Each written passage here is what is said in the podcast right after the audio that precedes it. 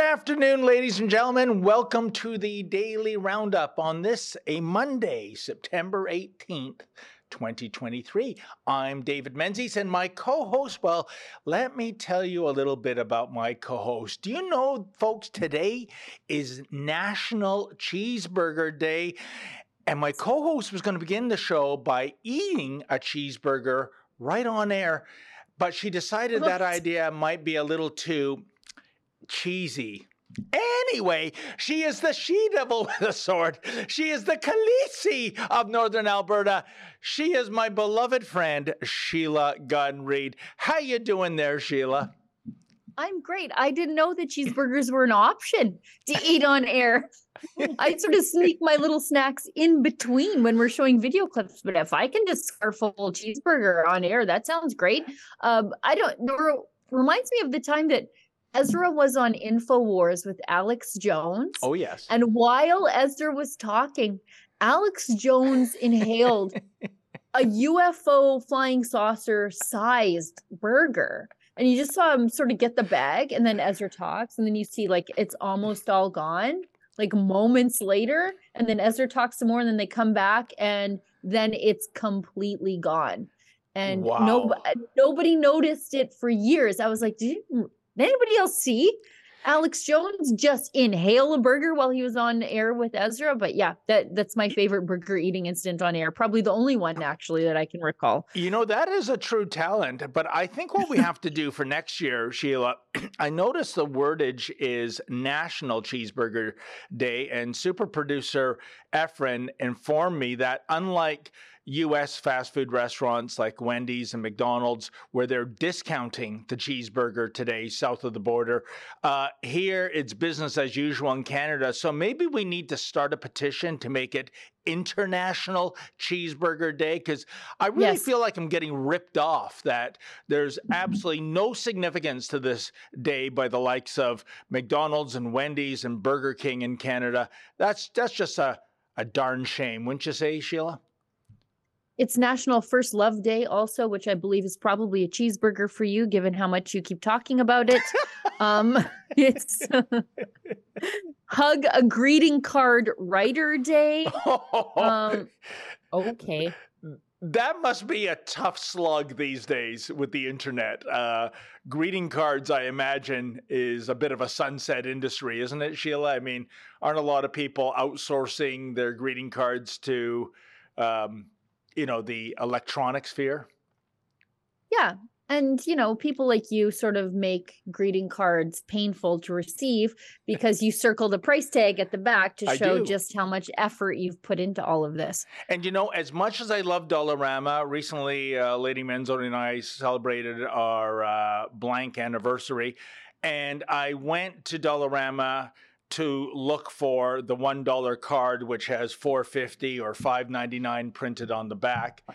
and sheila i have bad news to report every card at least in the anniversary category said one dollar on the back meaning the actual price i paid for it Shame on you, Dollarama. You made me look like a cheapskate this year. We all know you're a cheapskate.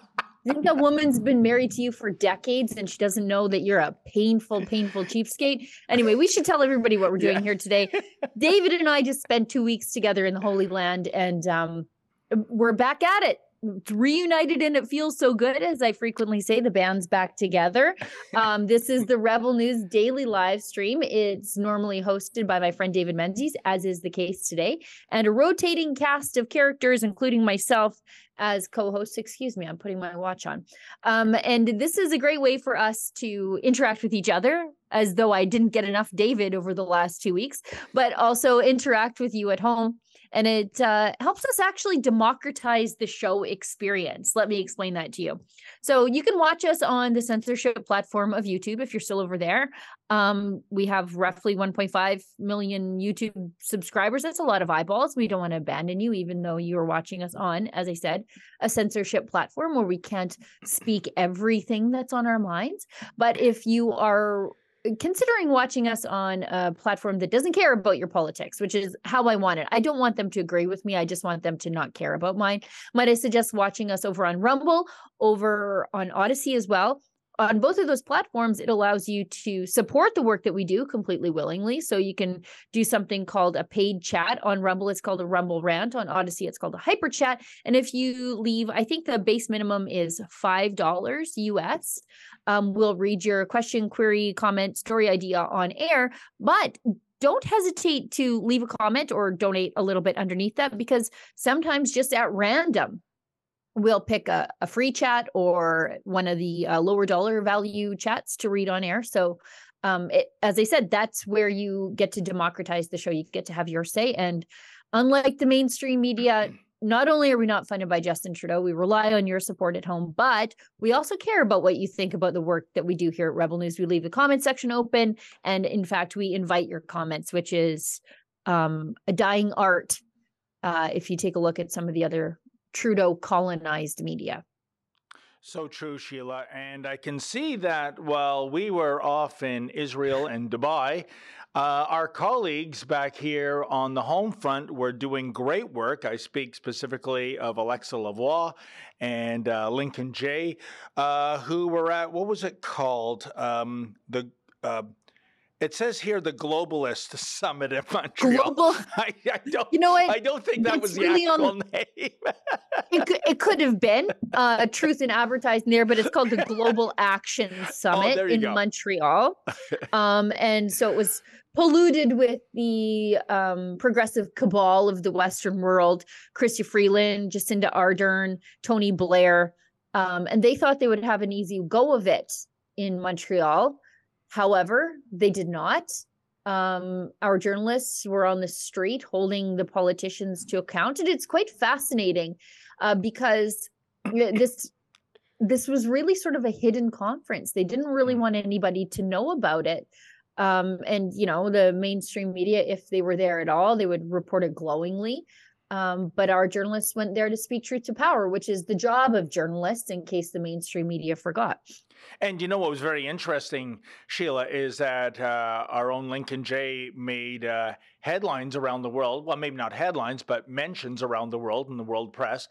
Um, for having the utter audacity to ask the former New Zealand Prime Minister, um, how much fossil fuel did you burn right. to get over uh, here to Canada, yes. half a world away? And you know, you know, isn't that telling? The idea and I think that's a very fair question to ask. You're sure. all about you know, lowering uh, emissions, reducing your carbon footprint. There's the Daily Mail. And yet Tackled. you're on a plane uh, coming here. And don't we have the ability, Sheila, in this day and age? Surely that's one thing we surely learned from uh, COVID was Zoom and Skype that you don't actually have to be physically in the room yeah. with the technology of today. But no, there's those nice dinners, and uh, I'm sure it was first class around the way. They weren't stuffing themselves into uh, stowage class right. uh, like we had to when we go on trips. And um, it was like Snowpiercer back there. It was really something else. Um, but yeah, these are this same insufferable ghouls who told us that Christmas could be done on Zoom, saying goodbye to your dying relatives, that could be done yep. on Zoom. Everything could be done digitally, your birthdays, church, communing with your uh, faith community, that could be done on Zoom, as though I can take communion over Zoom. They told us that's the best way to do things.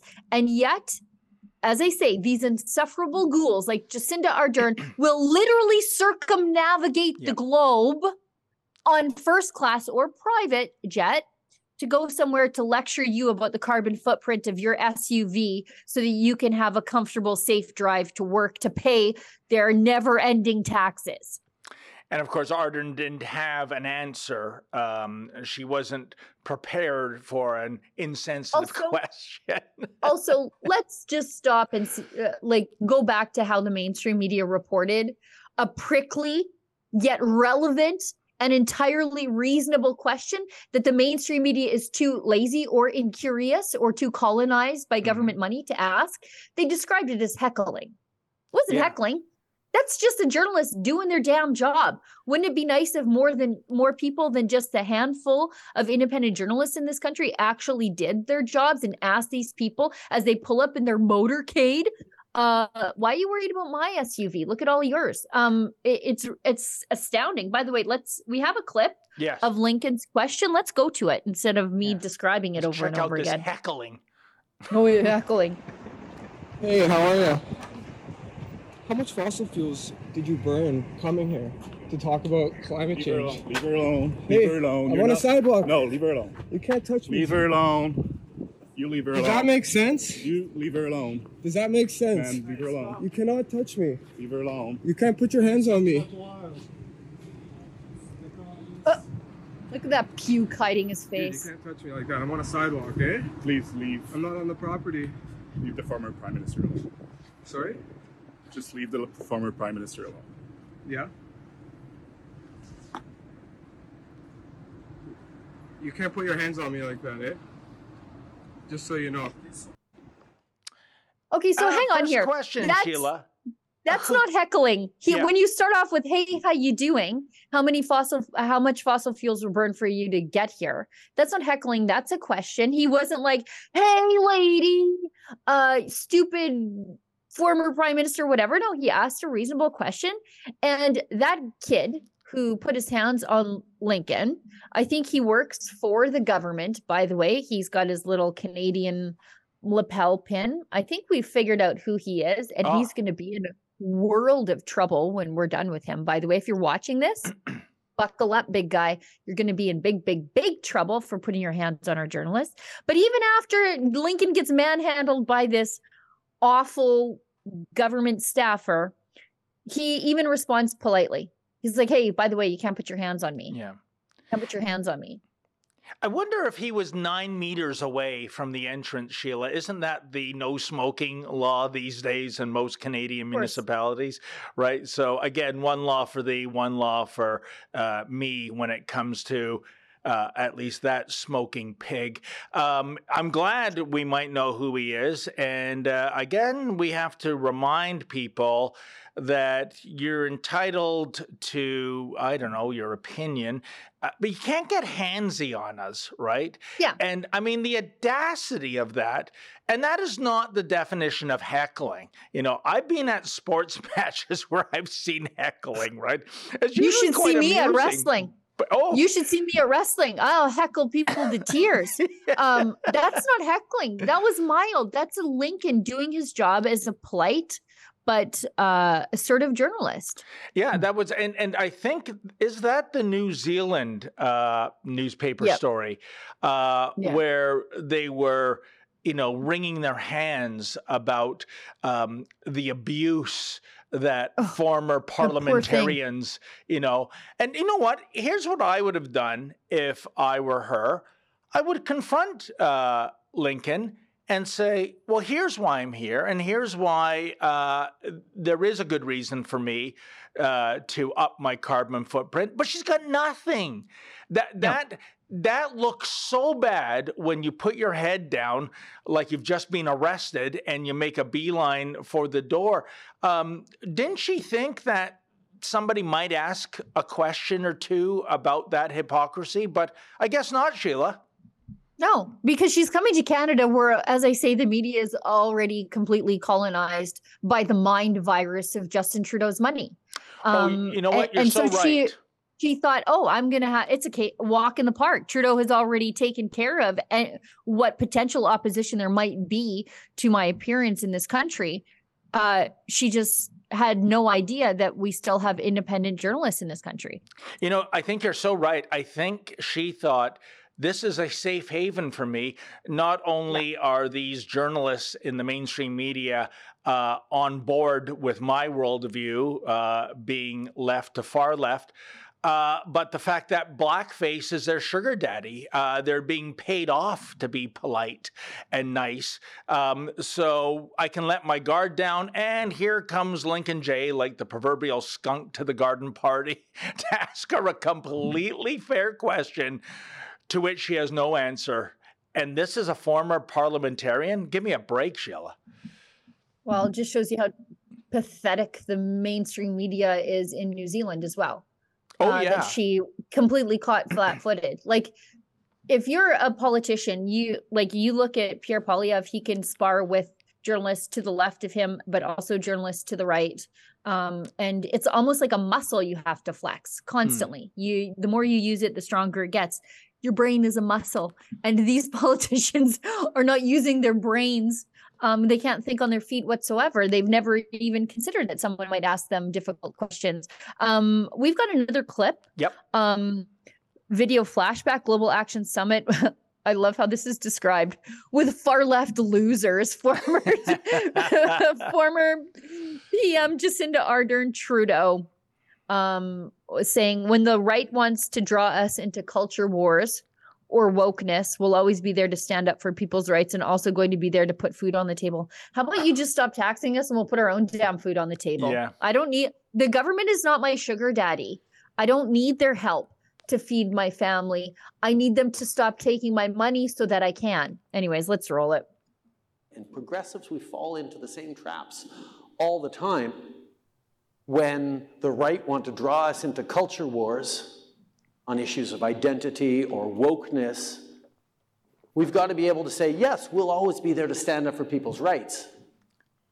But we're also going to be there to put food on the table, to make sure you have good jobs in a changing world, to focus on the middle class and people working hard to join it. And getting that narrative, which is not as easy as just reflecting back and amplifying anger, but that is providing real solutions that people can see and feel and know that we're on the right track. That's the challenge that we're facing when everything feels like dross. And, and we need to show that no, our institutions work and we can actually respond to these challenges in a tangible, individual way unbelievable to hear blackface talk about putting food on the table. Um, right now, uh, there's a the, the, ongoing story de jour, Sheila, as you know, is. Um, blackface uh, rattling his saber at the major grocery giants, which are having record profits. But wait a minute, how did they get into that position? Well, we know from the two and a half years of COVID lockdown, Sheila, it was these grocery giants that could remain open and do business as usual. It was like the little mom pa grocery stores, which, by the way, could have practiced hygiene and sanitation and social distancing far more efficiently than hangar sized supermarkets. They were the guys shut down under threat of fine or even going to the jail. So when you eliminate the competition, of course, uh, sales are going to go up. Oh, and I almost forgot pre-COVID, Sheila, wasn't it Blackface that gave uh, Loblaw what was it, fourteen million dollars for new refrigerators? Um, yeah. So what I'm saying is that the grocery giants were aided and abetted by blackface sure. and suddenly when um, blackface needs uh, a, a, another villain to demonize and vilify He's going after them. And what does he want to do? What is he hinting at? Oh, um, a tax. I'll tax you. Do you think if that tax comes to fruition, Sheila, that the likes of Loblaw, Sobeys, Metro on down are going to just uh, absorb it? No, they're going to pass it on to the consumer. So Blackface thinks he is going to enact the first tax in the history of mankind, or peoplekind, as he would say, that is actually going to enrich the lives of consumers. What a jackass. But th- then again, this is the guy that said uh, eons ago the budget will balance itself. Yeah. And remember, he said he would grow uh, the economy from the heart outward, whatever that means. Like just dumb, frivolous nonsense. But like, this is the guy who is taxing literally every aspect of our lives through an ever increasing carbon tax. And then he's wondering why groceries are more expensive. Everything moves on a truck, and farmers have inputs. You know, like people accuse farmers of getting rich. We've got inputs that we're, and we're price takers, not price setters. We're, our bottom line is being scraped away constantly by the carbon tax. And for all those of you on the left who suddenly became agricultural experts. yes, I don't pay carbon tax on my farm fuel, but I do on grain drying, I do on all the inputs like fertilizer um, those are all the additional hidden costs that urban dwellers who never leave the pavement don't understand about groceries and how the food is grown and then how the food gets to the grocery store uh, on freight on shipping on everything. Um, anyway justin trudeau he's he's decided now he's going to square off with the grocery retailers. Okay maybe stop giving them money. Let's go to this tweet from alex ballingall. Galen weston the head of Loblaws, the man accused of not accused, the company, the head of the company convicted of price fixing uh, bread. So a food staple on the poorest amongst us. Uh, that those were the people hurt by Galen's price fixing for decade for a decade, I think about 10 years. Uh, Galen Weston arrives for government's meeting with Big Grocery this morning. No comment, I bet, because we're not giving him money this time. Government is demanding a plan from Loblaws and other big chains to rein in food prices, threatening unspecified action if they don't look. Inflation is a government created problem. It, maybe the grocery stores are capitalizing on, on it along the way, maybe not. But so we're fighting with Galen Weston now. He was your best buddy when you were giving one of the richest families in Canada the uh, money to install new freezers because the freezers were more energy efficient. And simultaneously, you know, like they're phasing out actual people who work in the grocery store. That doesn't seem to bother anybody. So the cost of the groceries keep going up and up and up. And then they uh, phase out people so that all of a sudden you work at the grocery store um, you're checking out your own groceries and then you don't even get to put them in a plastic bag because the government has phased those out too. Yeah. like it's just they've destroyed the entire retail grocery industry by their perpetual meddling. And you know what the government's going to do? Meddle more. Yep. Just wait for another transport style airplane airline industry style catastrophe to unfold in the retail grocery industry. The government has to stop trying to fix the things they've broken and leave it up to industry to do it. But Sheila, wouldn't you have loved to have seen Galen Weston grow a set and say no. words to your He's going to walk out of this meeting with more money if I know Galen Weston. Oh, yeah. But he could say, Oh, you want to fix grocery prices? How about this? How about the government doing something completely within their power, which is to at least suspend the carbon taxes, yeah. which, as you said just minutes ago, uh, is screwing over the farmers and the truckers. This is inherently directly involved in getting groceries onto the shelves. He could have said that, but no, he's a politician too. Uh, you don't want to offend blackface in case there might be some more freezer money down the road. So he says nothing. You know, it's absolutely shameful. And um, again, much like enacting the Emergencies Act, as uh, Pierre Trudeau, uh, Blackface's father, enacted the War Measures Act back in the early 70s. In the mid 70s, I remember, I'm old enough to remember this, Sheila, that um, Pierre Elliott Trudeau he tried the ultimate form of meddling with an inflationary economy, which was the wage and price controls, which was wages are capped at 6%. Um, prices are capped at a 5% increase.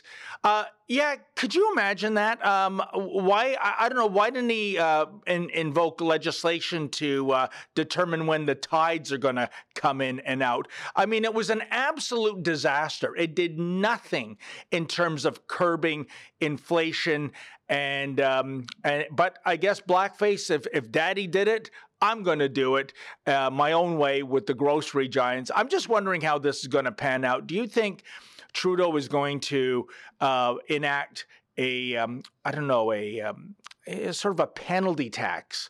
Um, they're running out of names to call these taxes, but if he does, uh, it's you, I, and our viewers that are going to get screwed, Sheila. Yeah, the grocery retailers aren't going to pay this tax. It's just going to get tacked on to the cost of milk one Yep. more time. Like the, it's a pass through. It always goes down to the consumer. These guys aren't going to pay this additional whatever it is, levy, tax, whatever they're going to call it. And, and let, let's just go back to this freezer issue for a second because um the reason that Galen Weston got his grant for new freezers is because keeping food cold is expensive. Why is keeping food cold expensive? Because of carbon taxes. So instead of saying, okay, well, we just need to suspend this carbon tax, it's just making it too expensive for the retailers, and the retailers are passing the additional cost on to the consumer. The government gives Canada's richest family or one of Canada's richest families $12 million for more freezers while you and i are like okay well i just um i'll just continue to wear two pairs of socks and an additional sweater and perhaps a toque at home because i can't afford to turn up the heat around the house but as long as galen weston is eh, you know getting a little help from the government i feel good about that Yeah, maybe Galen Weston can think outside the box, Sheila. And uh, when it comes to freezers and refrigerators, you know, in the ice cream section, for example, um, just have the ice cream in a on a on a shelf and have it liquefied and tell your consumers when you get home put it in the freezer to refreeze it and then you'll have the experience of ice cream as opposed to a milkshake. Hey, why not? you know let's let's move ahead to because alexa had some great coverage of the Yes. same uh global action summit globalist summit um alexa uh doorstepped Chrystia freeland by the way justin trudeau should really teach Chrystia freeland how to sit like a lady because only one of them sits like a lady with your legs crossed appropriately um and it is justin trudeau so i know it can be done. We- Um, we, didn't have to use the blue dot on this video, did we, Sheila? No, what a terror though that was before. Um that woman just just an absolute clodhopper of a woman. So anyways, uh Chrissy Freeland was doorstepped by our Alexa Lavoie um about the government's new proposed grocery tax. Of course, you can float the idea of a grocery tax and apparently the liberals think that the people who are eating the groceries and buying the groceries should not be entitled to pose questions to the government who are making groceries more expensive. So she approaches Freeland and then watch what happens next. Apparently, now hotel employees think it's their right to put their hands on female journalists. And again, if you if you sent a mean tweet to Rachel Gilmore in the last year, you're on some sort of CSIS watch list. But Alexa Lavoie can get manhandled, shot at close range by a riot control device, uh, and it's no big deal. Uh, uh, if she were on the left, she would be speaking on feminist panels about the dangers uh, that female journalists face. But Alexa's politics are all wrong, and so people pretend like she's not that these things don't happen to her. Anyways, I'll shut up. Let's roll the clip. threatening now Canadian with a new taxes for grocery store. you don't think that adding a tax on taxes is actually like not helping Canadian? Whoa, who are you? C'est quoi? Quoi? C'est quoi votre nom? Mohamed Zaouli, madame, c'est juste là. Threatening now. Well, Clown that guy is. Yeah, all I gotta say, uh, Sheila, here is holy David Strong. Remember that jabroni from the Radisson Hotel? We went to court. We successfully uh, sued him when he got handsy with Efren and I when we were covering the uh, another Toronto migrant hotel and decided to get handsy. Maybe we can show that clip later on. Yeah, but what is it about hotel employees who I assume don't have a security license? And even if they did, they're not supposed to get handsy like that. It's too bad we didn't have a, um, a supplementary camera to show how Alexa was getting shoved around by that guy. Um, but yeah, Oh, to- let's let's. I wonder if the hotel itself has footage. They Oh, probably shouldn't it. delete that. yep. They probably shouldn't delete that because we're also going to find out who that guy is. You don't get to just put your hands on our journalists. Yeah. Um, and by the way, Freeland will not shut up about feminism, right? Like she is insufferable about it. But she doesn't even flinch to turn around and say, hey, put take your hands off that woman. No, Freeland completely ignores it. If I saw a leftist woman being assaulted, Yeah. I wouldn't check her politics and her voting record before I objected to it. But the left seems to think that we need to make sure that there's a values test before we stand up against violence against women. It's appalling. Freeland had a chance to intervene and say, look, get your hands off her. She didn't. She walked away because she doesn't actually care about violence against women or feminism or women's rights or anything like that. She's just a social preener um, to the liberal base. She doesn't care about any of these things. Yeah. No, you're so right. And it all has everything to do with your political leanings, uh, Sheila. Uh, that's why she cruises through. And I, by the way, I noticed when I'm running that videotape too, that guy he points at his name tag, his hotel name. yeah, he's name. dumb as a stump. Yeah, like like it's his sheriff's badge. Like yeah. he's actually a member of law enforcement. Uh, I think it's coming up just any second now. Yeah, yeah. Look, see my name tag that has my name on it as a hotel employee. Thanks. You know, I'm uh, I'm the sheriff in these here parts, uh, little lady. Unbelievable. But um, you know, what was the name of that hotel, by the way, Sheila? I don't know, but these handsy male feminists, they all look the same, don't they? They all have this sort of look about them um, that, you know, Alexa probably could have dropped him like a sack of potatoes, but then the whole narrative is rebel news journalist assaults hotel employee. Oh, yeah. Like that's what it'll be.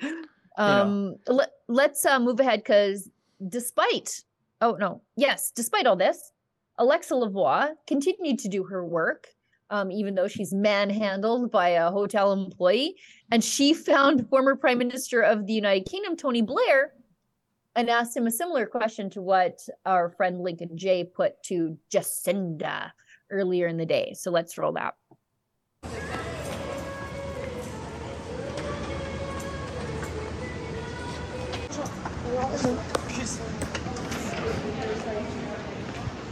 Is it not hypocritical to come here with a private jet or with a flight burning a lot of carbon footprint to come here to talk about climate change? Is not a little bit hypocritical?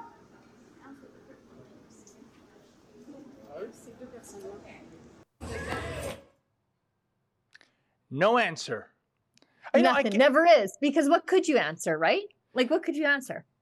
But these are allegedly parliamentarians, uh, Sheila. They should be good with their mouth. That's your number one skill as a politician. Um, don't you even have a stand pat answer just in case there is some impolite person asking these questions? Apparently not. They just clam up and retreat into their shell like a tortoise. Yeah, because they've never been asked these questions. Like yeah. I said earlier, Pierre Poilievre, he gets asked tough questions by the left and the right. And his like um his argumentation muscle in his brain is constantly working and flexing and growing. And then these liberal politicians, they know that the mainstream media and so the journalists, the only journalists they allow into these events are so in agreement with them on everything that they know a prickly question is never going to come their way.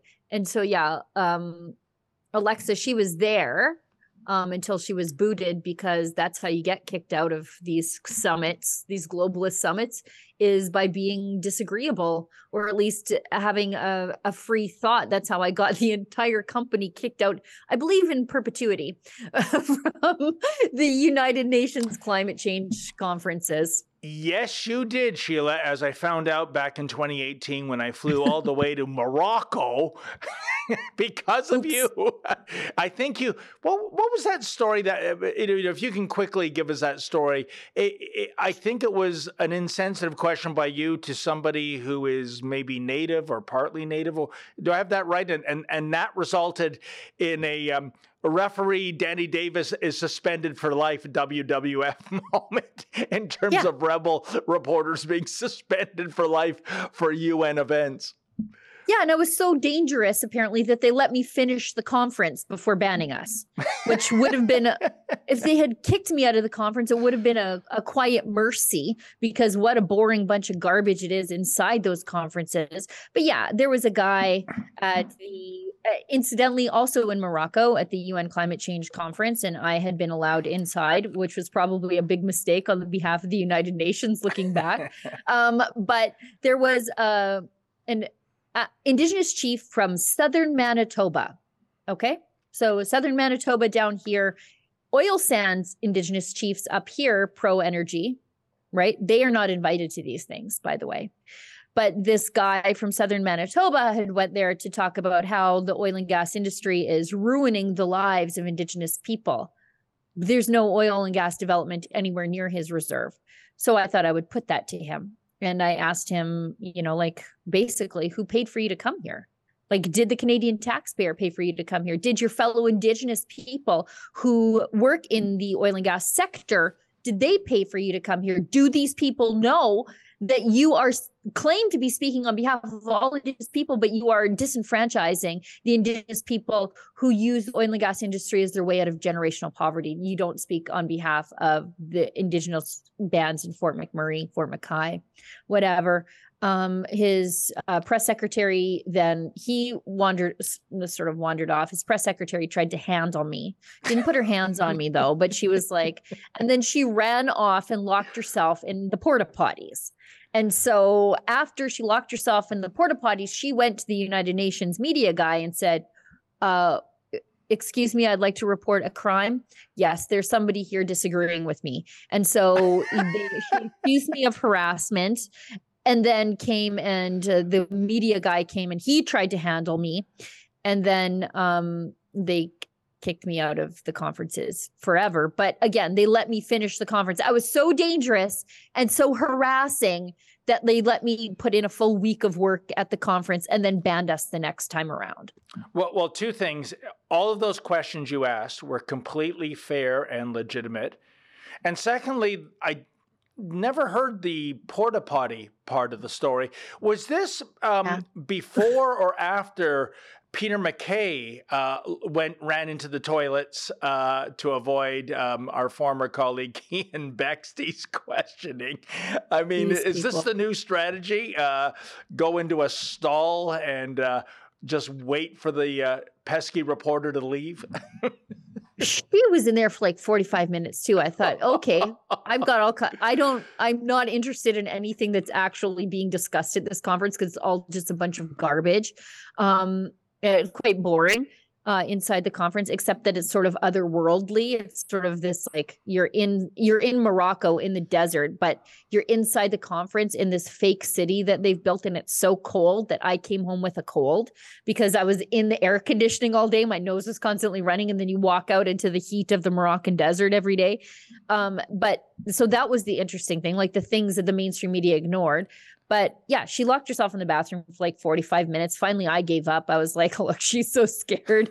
she's going to stay in there forever if I just lurk here. Now, I wasn't trying to be cruel or anything. But yeah, then as soon as she got out, she like tattled off. Oh, let me go back a little. Sorry, it's story time with Sheila. Um, but prior to us going to the United Nations, like applying to the United Nations conference, initially they had banned us. They said, actually, uh, you can't come to this thing because we don't allow activist media. Mm. And so I went through the list of media companies that they had accredited, and it was like all these climate change activist media. And I'm like, oh, so it's not that you disallow activist media, you don't want skeptics there, which was the problem. And so when we put that to them, like your excuse falls flat, they had to begrudgingly let me in. And then so I know the first time, like the very first tough question I put to anybody, I should have known we would be banned because they were looking for a reason to ban us. So I guess they got their wish. You know, that's so perversely ironic. A- activist media, I would argue you could call most of the mainstream media journalists oh, believe it. as activists today. I mean, they're on the government payroll. How much of an activist uh, do you have to be in order to accept money from the people that you're ostensibly covering in an unbiased uh, uh, situation is, is, is, just baffling. But I got to say, to spend 45 minutes in a porta potty, Sheila, I, I, I, consider myself lucky if I can get out of those things in 45 oh. seconds. I mean, they're they're so charming. It, it, it, it's such a pleasant experience, porta potties. And, you know what? I'm, exa- I'm exaggerating. It's not like a rodeo porta potty. It was like one of those because uh, they built a city out of the desert for this thing, a completely disposable city, which will go in the garbage after the end of it all. Thank you, climate change activists. But it was like one of those like porta potty trailers, like a bathroom trailer Oh, I should have known better. that you bring in. Yes. Yeah. Uh, our, our globalist elites are definitely not using the rodeo style porta potties that Yeah. uh, I end up using at certain events. Um, but anyways, yeah, Yeah. it was she she stayed in there just terrified for that God knows how long. It wasn't a Johnny on the spot kind of thing. It was the luxury uh, porta potties. Of course, Yeah, it is yeah, the yeah. United Nations. You know, Sheila, I think we are overdue for an ad Oh break. gosh. Yeah, And, let's uh, and then let's go right into the Million Man March afterwards. Uh, so I that. think we'll have. Yeah, so let's skip over just so you know, guys. Let's skip over the Poilievre clips and we'll go right into the Million Man March after the break. Thanks. Come on out November 25th. It's all aboard the Freedom Train in Niagara on the Lake. You can check Rebel News for updates and also the Freedom Passport site. Tamara Lich, who led the truckers' convoy, will be sharing the stage with some of the finest international recording artists. Like the Chops Horns from New York City, who's played with Alicia Keys, Stevie Wonder, the Rolling Stones, and many more. Plus New World Sun, just off a European tour, and the legendary R&B master, Leroy Emanuel. Get on the Freedom Train with Tamara Lich. Saturday, November 25th at Niagara on the Lake Central Community Center, 680 York Road. Get your tickets today at freedompassport.ca. The Freedom Train is coming. Know your rights, know your freedoms. Canadians are grappling with news blackouts on social media due to the Justin Trudeau Liberal government's Bill C 18. This new piece of legislation demands that social media platforms pay the government for news shared by users, which is an inconceivable task for companies like Meta and Google. So, as a result, they have decided to preemptively block all Canadian news content, including ours at Rebel News. In response to this, we have since teamed up with VPN provider Private Internet Access to ensure that you can continue to access all of our content across a broad range of platforms while also maintaining your privacy. For only $2 a month, you can bypass Trudeau's new censorship laws while you safeguard freedom of speech and continue to get the news that matters to you the most. Visit piavpn.com slash rebel news to take advantage of the 84% discount and four months free. As a bonus, PIA has all of its servers located in the United States, not China, and they automatically delete user data from their servers to avoid leaks and government subpoenas for information phishing expeditions. Don't delay. Head over to piavpn.com slash rebel news to stay up to date on the news in Canada and protect your access to it. Don't delay. You don't want to be left behind. You know, Sheila, in Oh, addition to Tamara Lich being a patriot and a freedom fighter and a logistical genius, yes, she really is.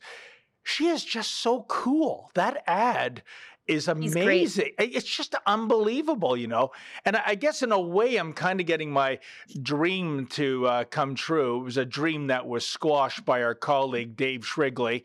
Dave's a really nice guy and all, but I thought of a Rebel News variety hour that we could put on, and I wrote a song. It's called the Rock Song. You have dreams of being Bobby Bittman. I know you do. well, I tried it out. I tried out a few verses on Dave Shrigley, and he literally laughed in my face. Like, you know, there's two ways of going about that. It's basically the lie and go, hey, that's pretty good. Or, you know, uh, semi lie and say, you know, it's not my cup of tea, but maybe somebody would like it.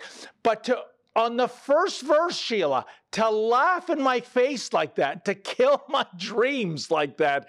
Dave Shrigley, oh, I'm telling you, uh, you know, you better watch it. That that I still think about that, but it looks like Tamara Lich is uh, going to do the heavy lifting in that regard.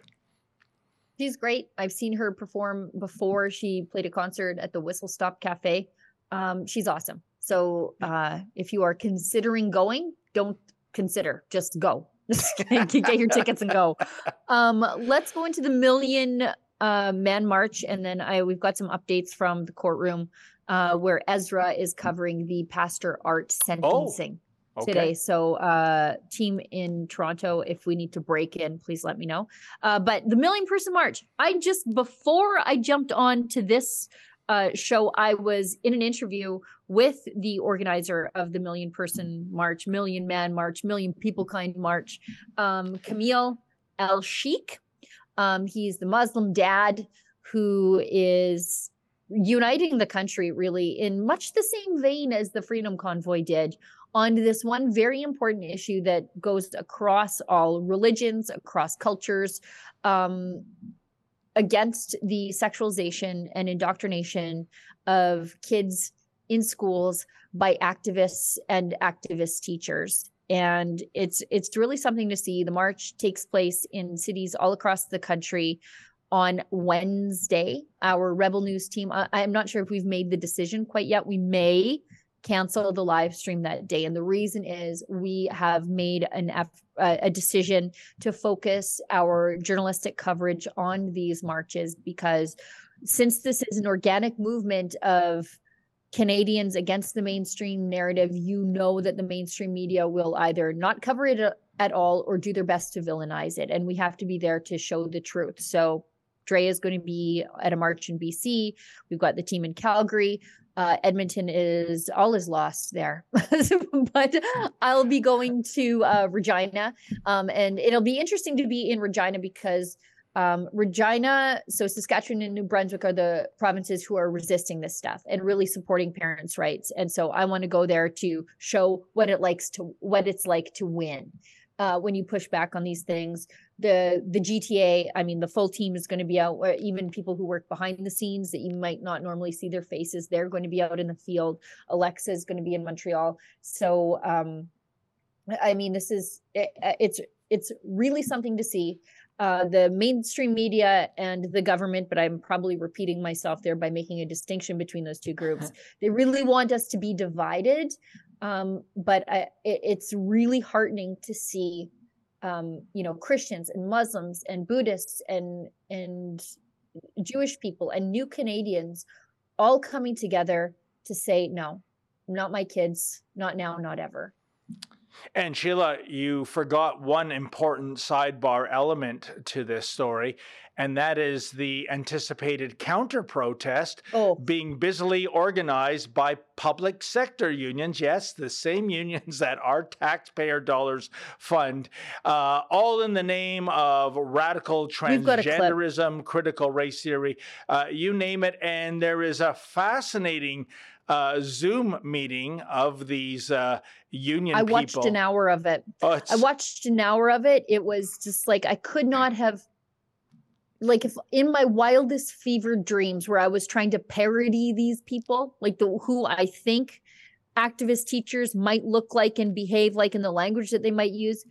I couldn't even get that ridiculous if I were attempting to parody these people. Yeah. Um, I watched an hour of it. It's an hour of my life I'll never get back, but I'm glad I did it because, uh, I, you know, like, and I was saying to Camille today, you in your mind you suspect that there is a really organized opposition to parents, a really organized, evil, sinister plot to undermine parents' rights to deeply damage other people's children. You, you you sort of know it in your heart, but all we can really see evidence of up until now was an activist teacher here or there, an activist union making public statements here or there. But this is the first time we were able to pull back the curtain and see Yep. just how sinister and evil these people are.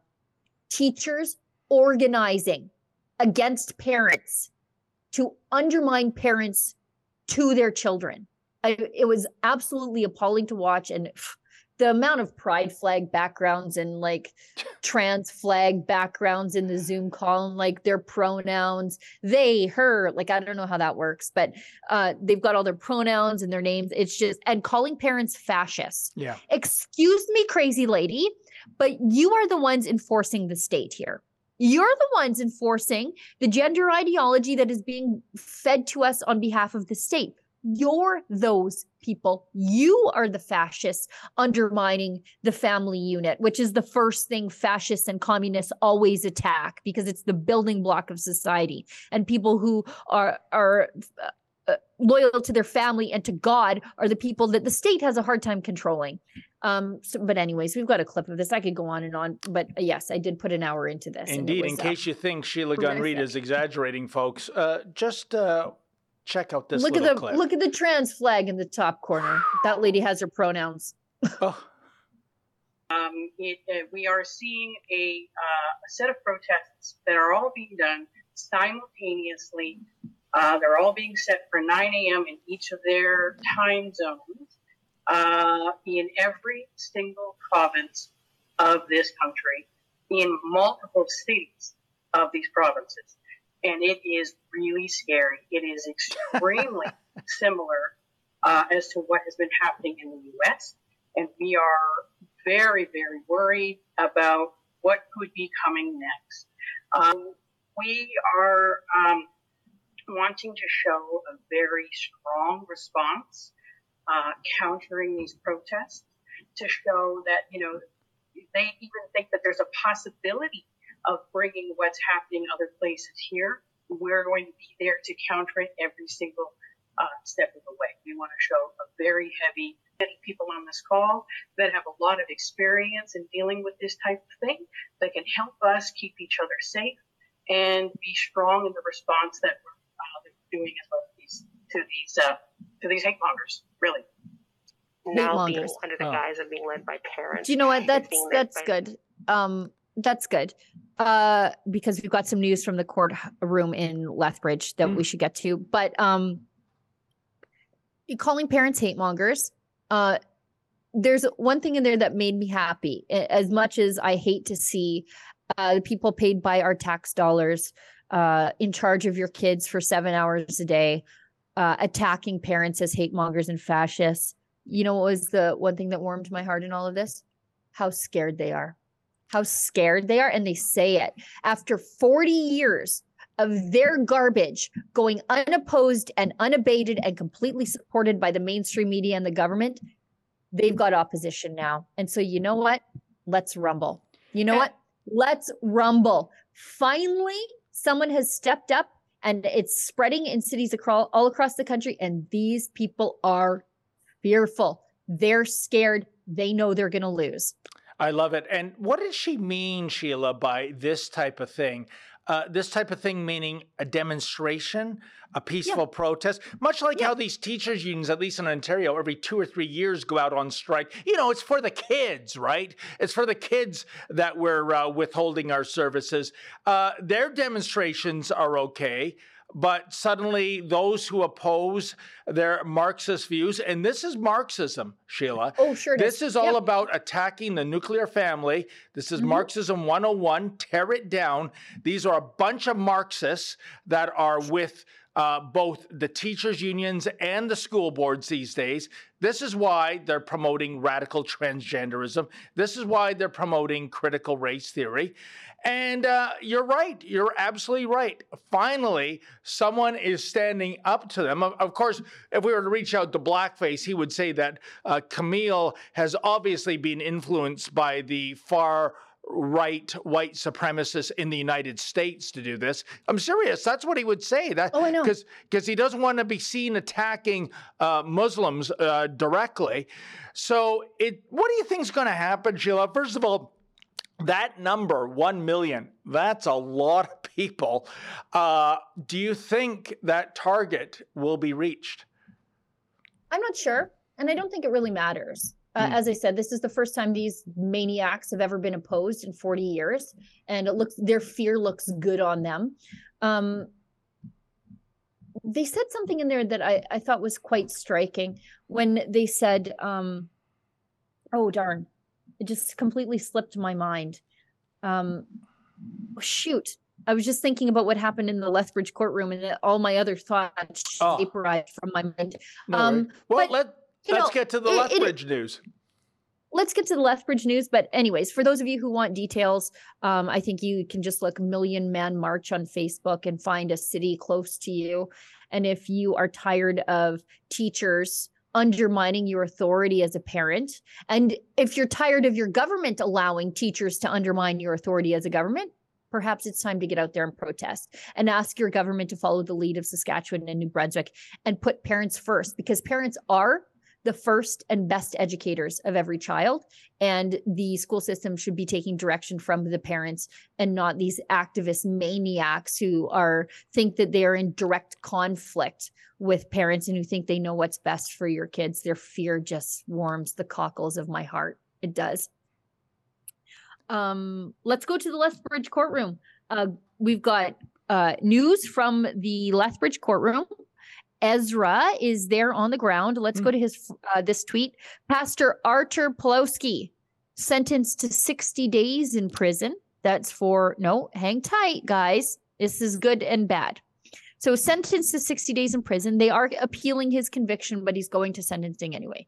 So um, will get credit for 60 days time served. Ah they will i think at one point they wanted the maximum here. Um, so we're still appealing the sentence and his conviction.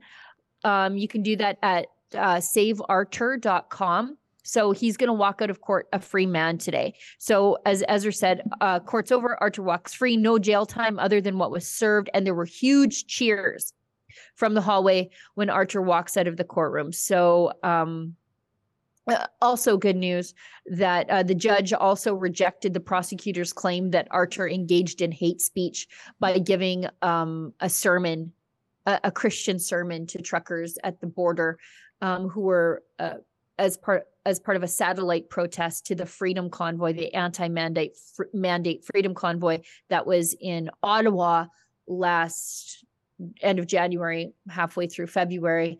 Truckers were blocking the border in Coutts, Alberta um, Ian Simoni was on the ground. Sid Fizzard also on the ground in Coutts, Alberta, for uh, really the duration of the blockade there. And I think that blockade truly set Albertans free because we watched our premier at the time, Jason Kenney, go from, oh, we're going to drop the um, vaccine passport in two weeks. And then it was like at the end of the week. And then they were like, oh, actually at midnight today. and it was it was because uh, the truckers were very clearly blocking the border and as the um and as a result of that, there are truckers down there facing mischief charges, and Art faced um, really a, a counterterrorism charge, um, cri- blocking critical infrastructure. It's a law designed to uh, prevent eco terrorists from harming pipelines, and instead, they never used it for that. Uh, instead, they used it on a pastor who gave a, a speech to the truckers about peaceful civil resistance. Yeah. Uh, for that, he was, you know, convicted. And uh, uh, now, as you see, given 60 days in jail, but he spent so much jail time uh, pre-trial that he will walk free. Now, we cannot let this conviction stand. And so there is an appeal in place, and Art's got really, truly one of the best civil liberties lawyers in the entire country, Sarah Miller. Oh, um, yes. She's she's absolutely the best one. Sharp cookie, funny cookie, true believer in freedom for everybody, even people she fundamentally disagrees with. Um, and if you'd like to make a tax deductible donation to make sure that this doesn't set any sort of legal precedent, you can go to saveartur.com. And again, uh, thank goodness the big boss man, Ezra himself, is down there covering this, uh, Sheila, because uh, you just can't trust how the mainstream media is going to spin this. No, no. Look, uh, 150 people outside the courtroom this morning chanting uh, their support for Artur. I mean, it's just it's appalling that it it got this far. It's appalling that there's a conviction in place. Um, we're going to do our best to make sure that that doesn't stand through our partnership with the Democracy Fund. Uh, that's Canada's top civil liberties charity um, that's been helping Art since the very beginning, um, doing their best to get all of his pandemic tickets kicked out, and then now all of his other legal troubles. So, um, anyway, so good news and bad news today in uh, Lethbridge, but um, appeal in progress. I'm just a little um, gobsmacked by viewing all of those hate symbols outside the court, Sheila crosses, Canadian flags. you know, it's just, I, I think I need a, a cup of tea to settle myself. Yeah. You know, you and I just came back from Israel, and it doesn't matter whether you're on the left or the right, everybody flies the Israeli flag. Yeah. But in Canada, apparently, the Canadian flag has been co opted by uh, radical uh, fascist nationalists. If you would pay attention to the mainstream media, it's uh, quite bizarre what they've No, and- allowed our country to become. No, and you don't exaggerate. Whenever, uh, whenever I'm at one of these freedom uh, demonstrations, uh, I always, I'm always drawn to the big macho pickup trucks with the hockey stick in the bed with the Canadian flag, and I, I talk to these guys and gals, and they're just the greatest salt of the earth people, Sheila. And incredibly, what th- they all tell me the same consistent story when they're driving around with their Canadian flag flapping in the wind from the hockey stick. Not a single day goes by where a motorist passes them by and gives them the finger, right? This idea of a Canadian flag on a hockey stick to the loony left is uh, deemed to be a hate symbol. It really is our own nation's flag. Um, it's uh, you know, Sheila, it's just it's just mind-boggling. Uh, it is. Uh, so I'm sure Ezra will have a full report on what transpired in the courtroom today. I'm not sure if that'll be the monologue on his Ezra Levant show, but uh, I know that uh, there's a story with all of his live tweets from the courtroom on uh, rebelnews.com. So if you're looking for more ab- about what happened inside the courtroom, we were there on the ground giving live updates. You can catch that on rebelnews.com on the website there. And what a great opportunity for you to sign up for our emails because thanks to Justin Trudeau meddling and doing his best to extort from the social media companies, you won't be able to see this on Facebook or on Instagram or uh, thankfully you can still see it on Twitter. So um, it's a good reason to go to our landing page, put your um, email into the little pop up there so that you can stay in touch and get breaking updates as they happen. Yeah, and you know, I know we don't have a heck of a lot of time, and I was hoping to just get to something that's not on the agenda here, Sheila, because it, it when I was driving into the office, uh, it was consuming all forms of talk radio. It was front page of the Toronto Sun. There you go, and uh, it's uh, the headline is "Baboom." Uh, Mike Babcock, who was the brand new coach of the Columbus Blue Jackets in the NHL, just signed in July, is already fired before. Uh, well, they call it resign, but it's it's really being fired. And it is. I want to get your take on the story, Sheila. It's all about. Um, what happened with Babcock going to the hockey players on the team, insisting they hand over uh, their cell phones to him so that he could scroll through their photos. And, you know, this is one of these Creepy. stories, um, whether you're on the left, on the right, in the center, everyone is reacting with a what the hell kind of response. I haven't seen anyone go to bat for the coach saying, oh, yeah, this is completely normal. I mean, Sheila, what? I- you know, for it's an NHL story, but this could be somebody getting a job at Canada Packers or McDonald's or what have you. The idea of somebody, your superior, your boss, your manager, saying, "Hand over your phone. I want to scroll through the photos." Um, what is it that Mike Babcock? was hoping to find. I mean, it is so super creepy. It is such an invasion of privacy. I'll give you my theory. I think, and I could be wrong, but I can't think of any other reason. You know, these hockey players, all these young studs, they're athletes, they're making millions of dollars. Maybe Babcock thinks, you know, these guys probably have some really hot girlfriends. Maybe there's some racy lingerie pictures. Boy, I'm going to enjoy uh, this free show.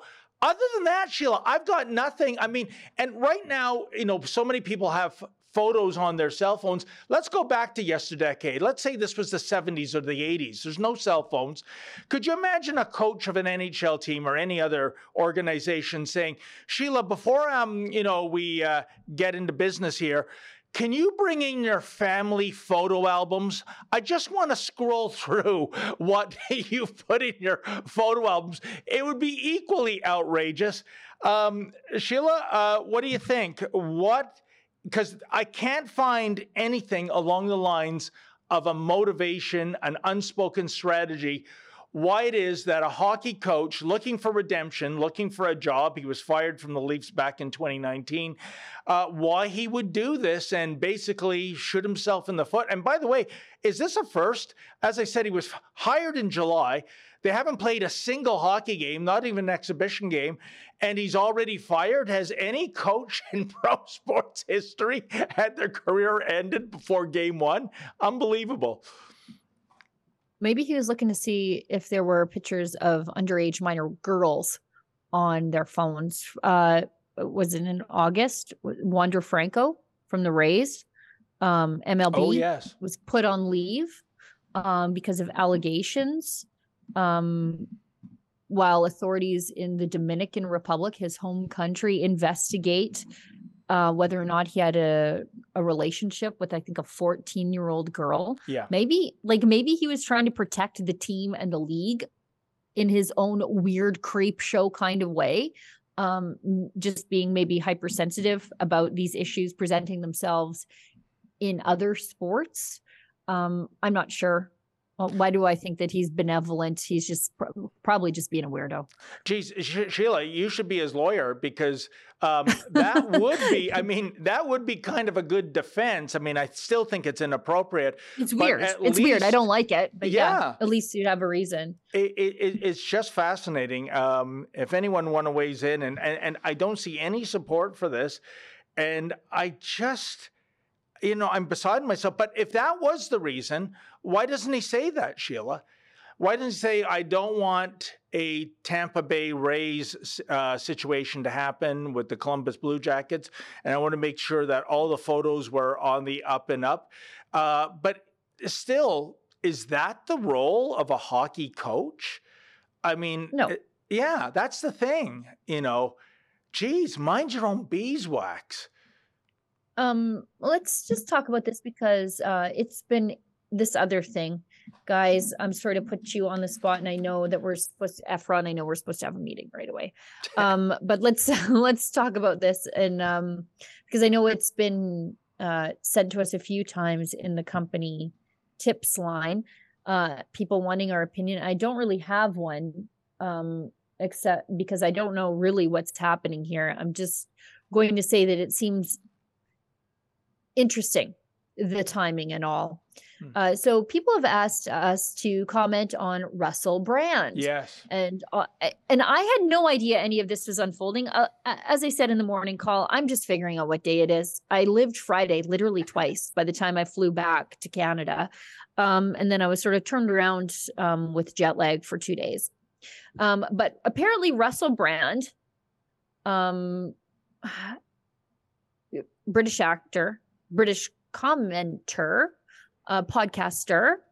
Um, and we've wa- I've watched him over the course of the pandemic move from new age weirdo, who is mildly interesting, like uh, what I thought was just like a yoga guru, kind of a strange crystals cure cancer kind of guy, to uh, oh, a libertarian thought leader. Um, you know, speaking to people like Jordan Peterson and and really being anti-coercion and anti-mandate. And I, I think his transition was quite sincere. Uh, he's sort of left behind the far left, and maybe he is still far left on on social issues, but he seems to be anti-coercion.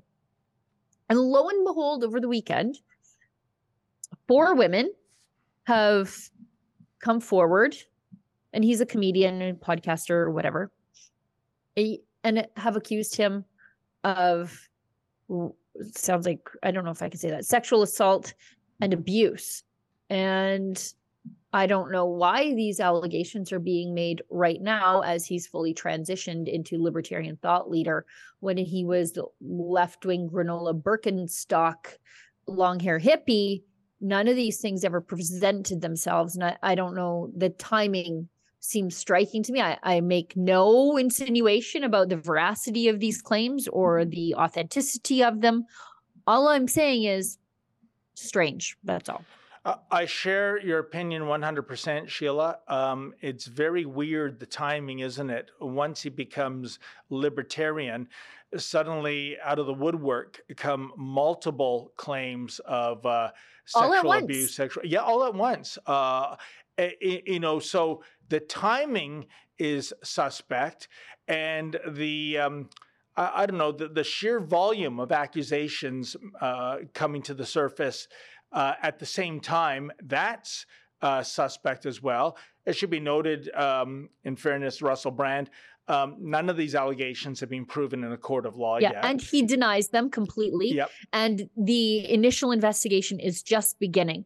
And his wife is pregnant right now uh, with their child. And um, you know, like his ex his exes include Katy Perry and Kate Moss. Um it- he it- there's a lesson in here, by the way.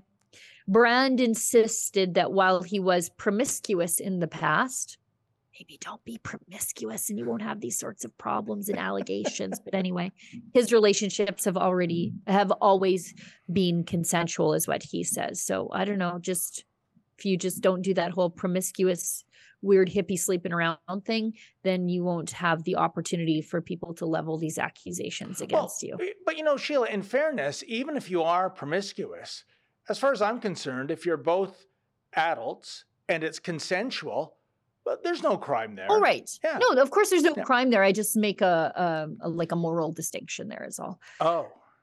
Yeah. Just there's a reason why you don't do these things and this is one of them. by, by the way, um so I just for people who have been emailing us and asking us what we think about it, there's what I think. I don't really know anything. I just think the timing is interesting.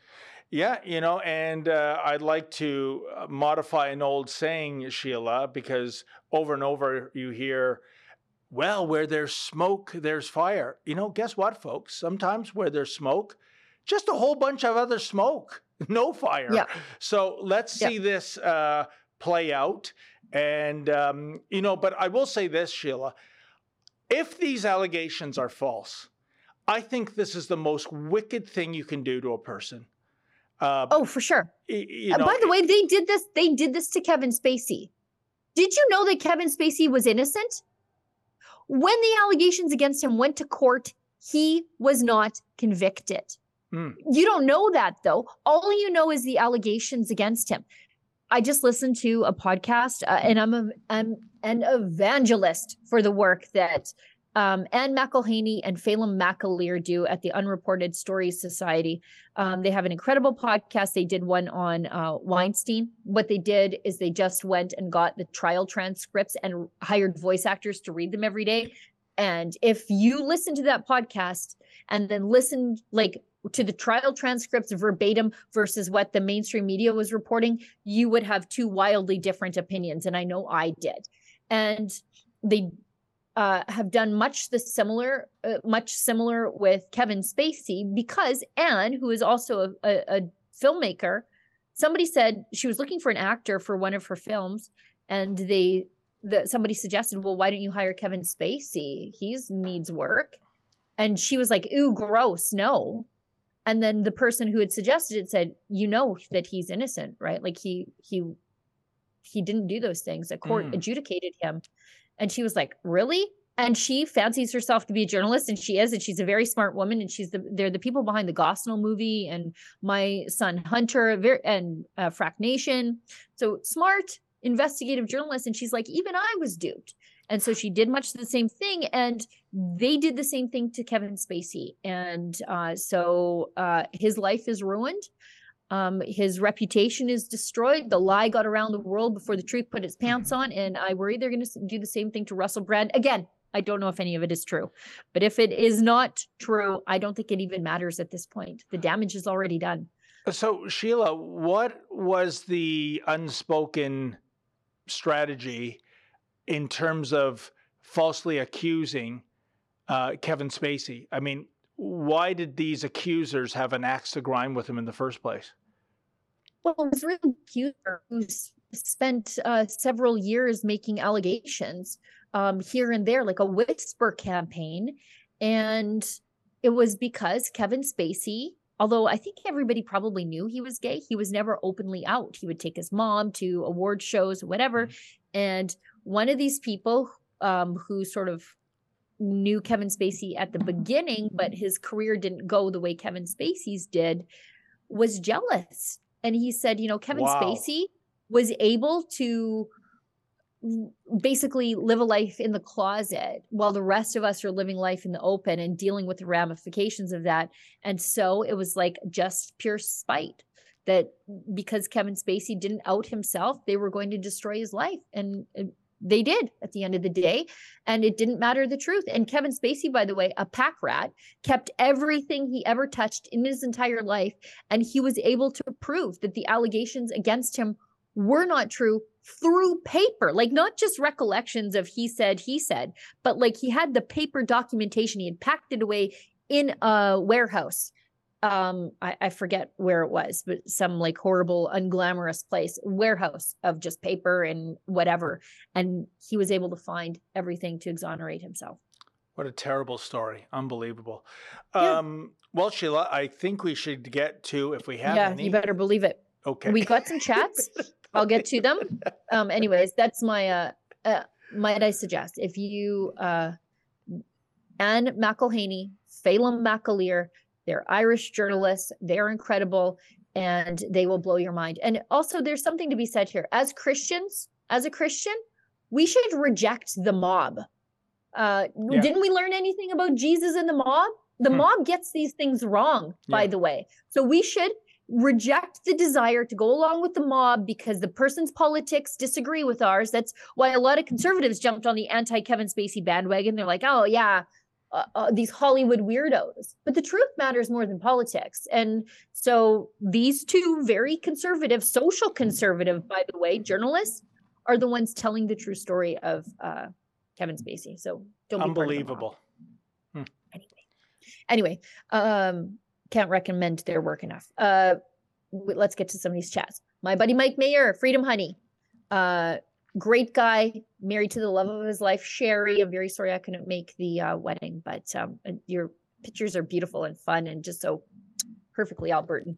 Just lots of guns in their wedding photos. I love it. Um, anyway um he gives us five bucks and says my two favorite rebels. I'm curious if the radical union members plan to disrupt the protest wednesday. They plan to. Yeah. uh i'm not sure how effective they'll be. I mean their union street team antifa is threatening to be out in certain cities but we've got um we've got uh, security hired for our journalists. And if you'd like to support that i think it's journalistdefensefund.com for those of you at home who want to donate to keep our journalists safe as they uh, try to bring you the other side of the story.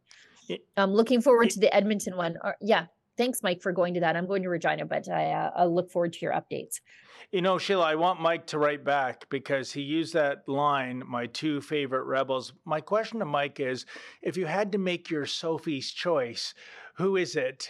Me or It's. Sheila? Oh, me, I've really sure. put him on the spot now. no, I, I I think it's an easy choice. It's obviously me. Um, let's speaking of David Menzies being the favorite, uh, Annalisa, 1964, Oh. sends 10 bucks. And for those of you who don't know, Annalisa has David Menzies in the bloodstream like a spike protein. He's just swimming around in there, um, doing all kinds of damage. And she gives us 10 bucks and says, I sure have missed both of you. Thank you, Annalisa. That's nice. She's wonderful. Uh, she's the best. World's worst gamer gives us a buck. See, we read the ones that are under the the value amount sometimes. Um, World's worst gamer gives us a buck and says, "Thanks, Rebel News." Well, uh, you're welcome. Thank, you. Thank you. Fraser McBurney, fight the fines recidivist from Hamilton, Ontario. Uh, fight the fines Victor, by the way, helped him with his protest tickets, and the man loves his cap locks. I don't know if his Does that mean he's, he's yelling? I, I was going to say, I don't know if his keyboard is broken or if he's just super enthusiastic, um, or if he was just wants everybody to see what he's saying and making it stand out. But he gives us five bucks and he says, "Fantastic news! Every tree takes." in 35 to 48 kilos of carbon a year. How many trees are in Canada? Over a billion trees. Can we ditch the carbon tax and start selling carbon credits to the loonies? You know, one time I uh, sat down and actually figured out uh, how much uh, carbon is absorbed by the trees in this country based on the acreage of estimated trees in the boreal forest. I don't know what I was doing that I didn't have something better to do, but I sat down and figured it out. And we're obviously a carbon sink. And uh, the people who live on pavement and never leave the city, they might not know that most of this country is forested by the world's largest continuous forest, the boreal. So um, I don't know, spread the news in Hamilton that we have lots of trees. If you wouldn't mind, that'd be helpful. Thanks. And you know what, Sheila, to your point, I never fully understood how big this country was until I was working in Northeast Alberta.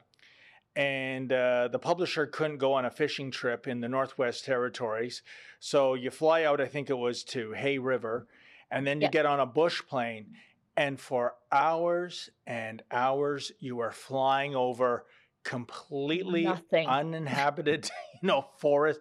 And it was really a hell of a moment for me uh, in terms of the sheer size of this nation. So you're right. If you're in some congested urban center living in a 800 square condominium, you don't get that appreciation until you get out of that congested urban center. Yeah, we had an Australian on our Israel trip with us. Uh, I'm not talking about Avi, but another gentleman who had said that he, he came to Canada one time. He just rented a car and then just drove. And he said he wanted to see just how big Canada was. So he drove to Cold Lake, Bonnyville area, and then just kept going north. And he's like, there are no people for days and days and days. All you see is trees and wildlife for days. It, it like blew his mind. Oh, wow. Um, yeah.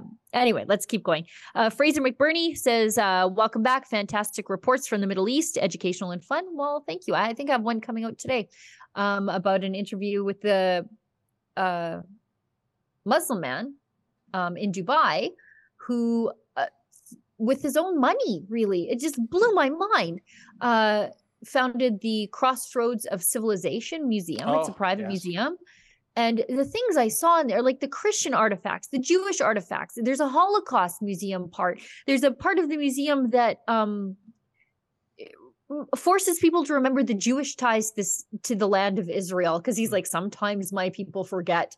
Um and like the the Christian artifacts that you would uh, you can't even imagine that they're in a private collection like a pre-schism Bible he has. Um it, it just the th- I, I just couldn't believe what I was seeing. And um because it the uh Dubai truly benefits from the Abraham Accord. So this um it, it- it's a for a dictatorship surprisingly free and tolerant there's a different way forward for the middle east other than poverty and war and dubai shows us that. 100%. okay uh kevin tennant gives us two bucks. I was in walmart yesterday and saw a new product called cracker jill as opposed to cracker jack. No Oh, kidding no. thoughts? You know what? I took a picture of this a while ago. It was on my facebook um cracker jill and i was like okay great. Uh we've solved the problem problem with misogyny. Once again we're being led the way by junk food much the same way hershey's forced fae johnstone into the common parlance of the nation now cracker jill that's the thing like i was i was gonna buy cracker jacks and just drive up my insulin with garbage but then i said no i'm totally not but now they have cracker jill so now i'm gonna like who falls for this stuff? Um, uh, my first question, Sheila, given the time in which we live, is Cracker Jill Cracker Jack's sister, or just a different character in the Cracker Nation, or has Cracker Jack transitioned into uh, Cracker Jill? Because if that's the case, um, holy Bud Light, holy Target. Uh, uh, wh- why can't these big corporations just once say, you know what, for, uh, I assume for that confection, a century?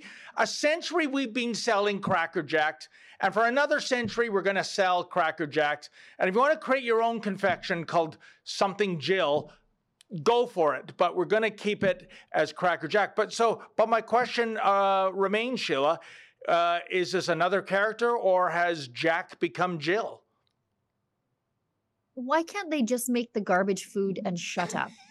That's what I don't understand. Just feed us the garbage food and shut up. Also, I'm reliably informed that cracker is a racist term uh, meant to yeah. denigrate white people. Apparently, that is totally acceptable for Cracker Jack or whoever makes this garbage. You know, that's Um, that's an excellent point. You the- know, for them, uh, the objectionable thing was the fact that it was all male and not that it has this like anti-white connotation with the name. Geez, I think there's a monologue there somewhere, but um, you're right. What could Let we out, use? What could we use to re- replace cracker? Uh, how can we make that more politically correct? Because you're right. You know, cracker is. Uh, you know, I, I mean, you know, in all honesty, I think the derogatory names for white people are really so lame. They're Uh, boring. you know, cracker, munja cake, What? honky. You know, if anyone got, was furious and was yelling at me and said, "You honky," I think I would laugh out I would loud. burst out laughing. I would burst out laughing. I would just think of the honky tonk man, right? Uh, yeah, I would be like, what year is this? so, so two things. I think we have to invent some really heinous term for white people because the current terms don't exist. But if you were to replace cracker, um, what would the word be? Because I guess that's where this No. uh, company is going down the road. You're got- inviting a slew of racist comments. Can you just not, David? Uh, we're done. Uh, this is going nowhere good. Let's. I think we have all the comments. We'll go out on a clip from Ezra Levant. Um, we'll just sign off the show, and then if our viewers want to stick around, we've got a clip of Ezra leaving the courtroom uh, to meet with the protesters outside in support of Pastor Art. Uh, David, if you wouldn't mind buttoning up the show. Hundred percent. Well, thank you so much for tuning in, folks. Especially those who gave a donation. It's how we do keep the uh, power on here, and of course to our super producers Efren and Olivia behind the board, and to my beloved co-host uh, Sheila Gunn Reid. I believe I am already on assignment tomorrow, folks, and I won't be here Wednesday either because of uh, the Million Man uh, protest. So. Um, two other Rebel News uh, employees shall be taking the reins tomorrow, and nobody on Wednesday. So I will see you back here, I presume, on Thursday. And in the meantime, as always, stay safe and stay sane.